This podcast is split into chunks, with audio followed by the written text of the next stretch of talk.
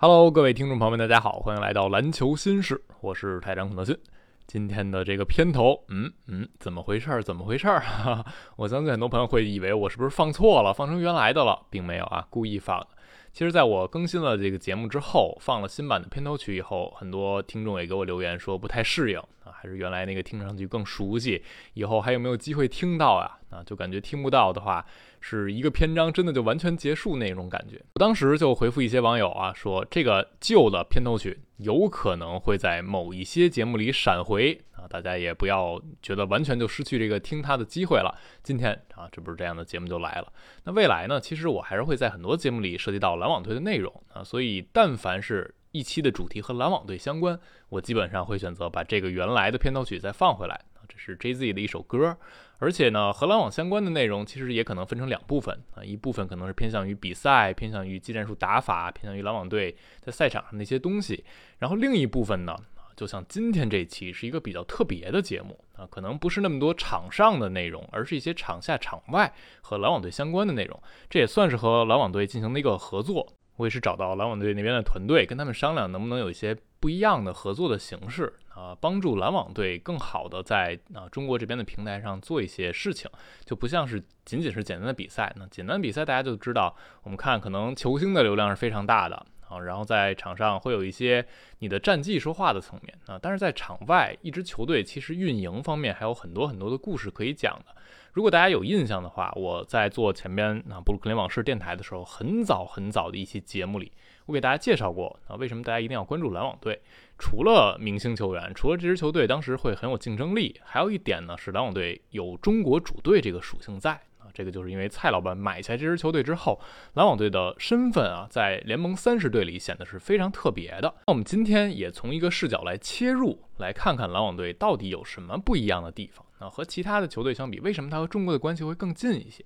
我不知道大家最近有没有关注，从春节赛开始到啊过去的这段时间全明星赛之前。有不少明星出现在篮网队场边啊，尤其是华人明星或者是中国的明星，比如我们看到啊有谷爱凌这样的运动员，有 J.J. 林俊杰、五月天、阿信这样的歌手，包括像王以太、派克特这样的说唱歌手啊，以及像李诞他们效果文化那波脱口秀的演员，很多大家中国球迷非常熟悉的面孔出现在了巴克莱中心的场边。那我这期题目啊有一点标题党，就是坐在技术台旁边看 NBA 比赛是怎样一种体验。当然，有幸坐在那旁边的啊，不是我。那我也希望未来自己有机会啊，也希望大家未来谁有机会能分享一下。那我们今天分享坐在技术台旁边这些呢，是这些中国的或者华人的明星，这些演艺界的或者是其他的领域的明星，他们出现在篮网队场边的频次啊，你会感觉比出现在其他二十九支球队场边频次要更高一点。那我们就很好奇，当篮网队邀请这样的明星的时候，他们到底是怎么邀请的？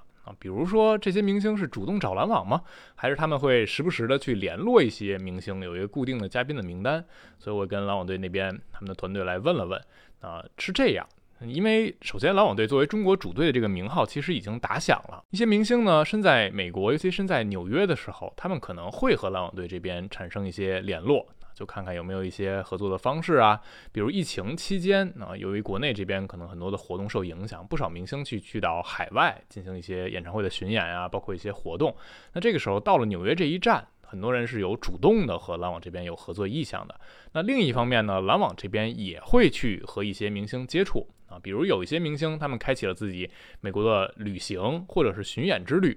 那篮网队这边也会看他们有没有安排纽约站，那或者没有的话，纯旅游的明星会询问一下他们有没有意向来纽约这一项，增加篮网队这一站。啊，巴克莱中心本身就是一个综合性的场馆了，他们平时是篮网队主场，那也是纽约自由人的主场，但另外一方面呢，他们也会。举办一些演唱会啊，一些表演啊，所以很多明星来到纽约的时候，华人的明星会把巴克莱作为自己的演唱会的一站啊，比如林俊杰就是，然后五月天也是。所以呢，篮网队邀请明星观赛的时候，就是双方的一个相互的过程啊，有一些是明星主动来联系这边，那有一些是篮网队去联系他们。那这样的明星他们去观赛，和一般球迷买票看球有什么区别啊？我们看到有一些大咖球迷，或者有一些挺火的名媛球迷，经常在社交媒体上晒的啊，你会觉得他们也坐在替补席边上，甚至和明星是来一个自拍都行。那那样和现在这种邀请来的篮网队邀请的明星会有什么区别呢？那篮网队在接待明星这方面，他们给出的当然是非常高的规格和待遇了，那就是 NBA 顶级的。首先我们看到的是，他们是坐在场边，这个位置是有讲究的啊，不是随便你往两三排那儿一坐，或者往篮筐后面一坐，他们是坐在技术台的旁边。通常这个旁边呢，就是啊，双方球队可能有老板会坐在这儿，蔡老板和蔡夫人有时候会出现在那个位置，然后就是一些很大咖的明星啊，比如说 JZ 会出现在那个位置。那我们看到，当篮网邀请这些华人明星的时候，JJ 也好，阿信啊，张惠妹啊，他们坐的位置也就是这个位置啊，这个规格和你坐在两三排看球体验是完全不一样的。之前在 NBA 中国赛的时候，我有幸是坐在场边的第二排看过球。当时我印象挺深的，我斜前方是吉克隽逸。那场比赛你会感觉啊，跟电视上看完全不一样。现场看球你会觉得节奏对抗都非常非常激烈。中国赛就是一个表演性质的啊，场上对抗和比赛节奏都没有那么的快，但是你会觉得自己的眼睛完全跟不上啊。如果你平常打球录过自己打球的视频，就能深刻的体会到，你可能在场上觉得自己跑得很快了啊，动作做的速率也很快，但你录出来视频就觉得在放慢动作一样啊。相反，你看 NBA 球星在场上觉得，哎，他们速度是正常的。如果你坐在场边看，真的是风驰电掣那个感觉。那之前大家应该也注意李诞他们发的那个小视频，坐在场边就会不停的感叹啊，他们在场上好快啊，蹦得好高啊，这就是现场看球，坐在场边看球的一个感受。另外呢，一般球迷入场呢，可能提前一个多小时进场啊，去的特别早那一类，在下层看台可以看场边的训练。而这些邀请的篮网队请来的明星，他们如果想的话，可以在赛前坐在场边去看球星的赛前的热身。这个就是我们在转播中看球看不到的画面了啊！因为赛前热身有的时候一些球员甚至会提前两个小时踩场热身啊。踩场热身的时候会发生一些有趣的故事啊、互动啊，这些只能是到现场才能够感受。除此之外啊，篮网邀请这些明星，当然还有一些其他的小的活动，比如说送给他们球衣啊，印他们自己的名字，印他们的幸运数字这样的篮网球衣。比如说在球馆内部，当然有比较高级的那种餐厅了。那这些嘉宾在现场当然是可以去享用那些美食的。那说了半天，大家可能会觉得，哎，这些明星高高在上呢，他们这些体验一般球迷也感受不到。那说这些有什么用呢？其实你会感觉，为什么篮网队会邀请这些华人明星出现在场边？这个还是有一层意义在的。那就是在这样的一个世界的舞台上，我们看到了中国元素和中国文化的一个露出，一个展现。啊，NBA 是整个世界上最完善的职业体育联盟之一了。我们看到他们在收视方面，包括在社交媒体的浏览量方面，都是非常庞大的一个可观的数字。整个世界都能够看到这样的一个舞台。那你出现了华人的面孔、华人的明星在这个上面展示，这个对于中国文化是一种输出。我们看到很多啊 NBA 球队也好，他会在场边有大量的明星，尤其是像纽约、像洛杉矶这样的大城市的球队，这些明星呢。各种各样的面孔都有啊，有说唱歌手，有顶级的流行明星，有演员，那很多都是外国面孔。那中国面孔出现的时候，这个感觉还是不一样的。有可能大家自己啊，中国球迷看的时候，就顶多是一个亲切感，但对于其他的国家的球迷，美国的球迷。他们看到这个人的时候会觉得，哎，这是谁？完全没见过，没听说过。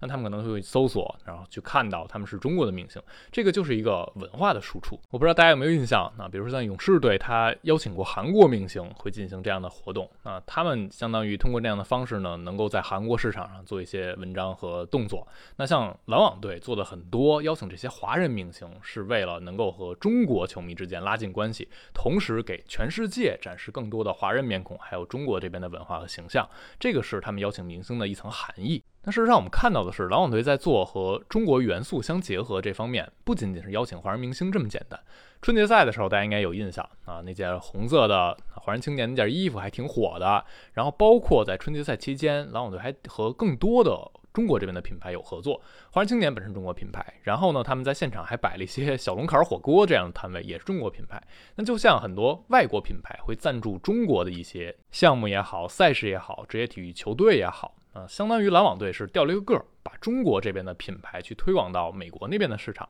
我觉得这个也是他啊，身为一支球队，身为一支中国主队，他做出来的一些事情。可能球迷们会感觉到不少球队会有这样的举动啊，比如邀请一些中国的明星啊、华人的明星啊去到场边观战。但实际上，并没有哪支球队像篮网做的这么的深入啊，因为大家可能不了解。不是所有 NBA 球队都正儿八经的在运行自己在啊，比如说中国这边的社交媒体啊，这些社交媒体账号，篮网队这边我知道是它是专门找团队在运作的，不是所谓我外包给一个公司随便去做一做，随便去发一发啊，只发每天的战报啊，发一些最基本的内容，而是真的有中国这边的团队小伙伴在做这个事情啊，篮网。从去年夏天开始，正式独立了一个部门出来，专门是负责中国市场的商务战略。那有五个成员啊，现在是五个成员，可能还在不断的发展壮大。可以说，篮网在重视中国市场，去重视中国的合作和推广这方面，就是联盟独一份的。这个和其他球队是有区别的。其他球队和中国这边的联系，可能仅仅是我们呀这些球星有一些互动啊，录一些祝福视频啊，你们来看一看。但是篮网队做的很多事情是超越这个范畴的。那除了这些，其实篮网队还在实际帮助中国篮球发展这方面做了一些动作的啊，就是我之前其实也介绍过，蔡老板蔡崇信他是有一个自己的基金会的。那这个基金会呢，在二零一九年的时候就已经和中国篮协合作，发起了一个经营计划，就是把中国这边的一些小球员送到美国去上高中，进入他们的教育和体育体系。然后到了二零二一年的时候呢，啊，蔡崇信篮球奖学金这个整个的啊项目开始独立运营了。中国篮协是作为一个官方的支持单位去进行的，还是每年会选一些有男生有女生去送到美国那边去学。他们第一期二零一九年的时候，不知道大家有没有印象？有几个名字，李信义啊、王福渠啊，他们都是被送过去，还是有得到不错的啊培养和发展的。那个时候。我之前和蔡老板见过一次面的那个时候，采访他聊到这个话题啊，就是关于中国球员他怎么样更好的去发展，